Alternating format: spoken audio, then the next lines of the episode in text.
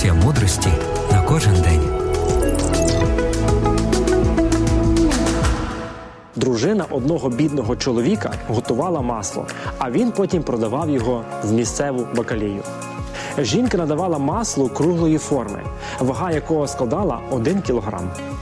Отримана виручка була непоганою підтримкою для сім'ї. Але одного разу бакалійник став сумніватися в чесності бідняка, який продавав йому масло, і вирішив зважити покупку.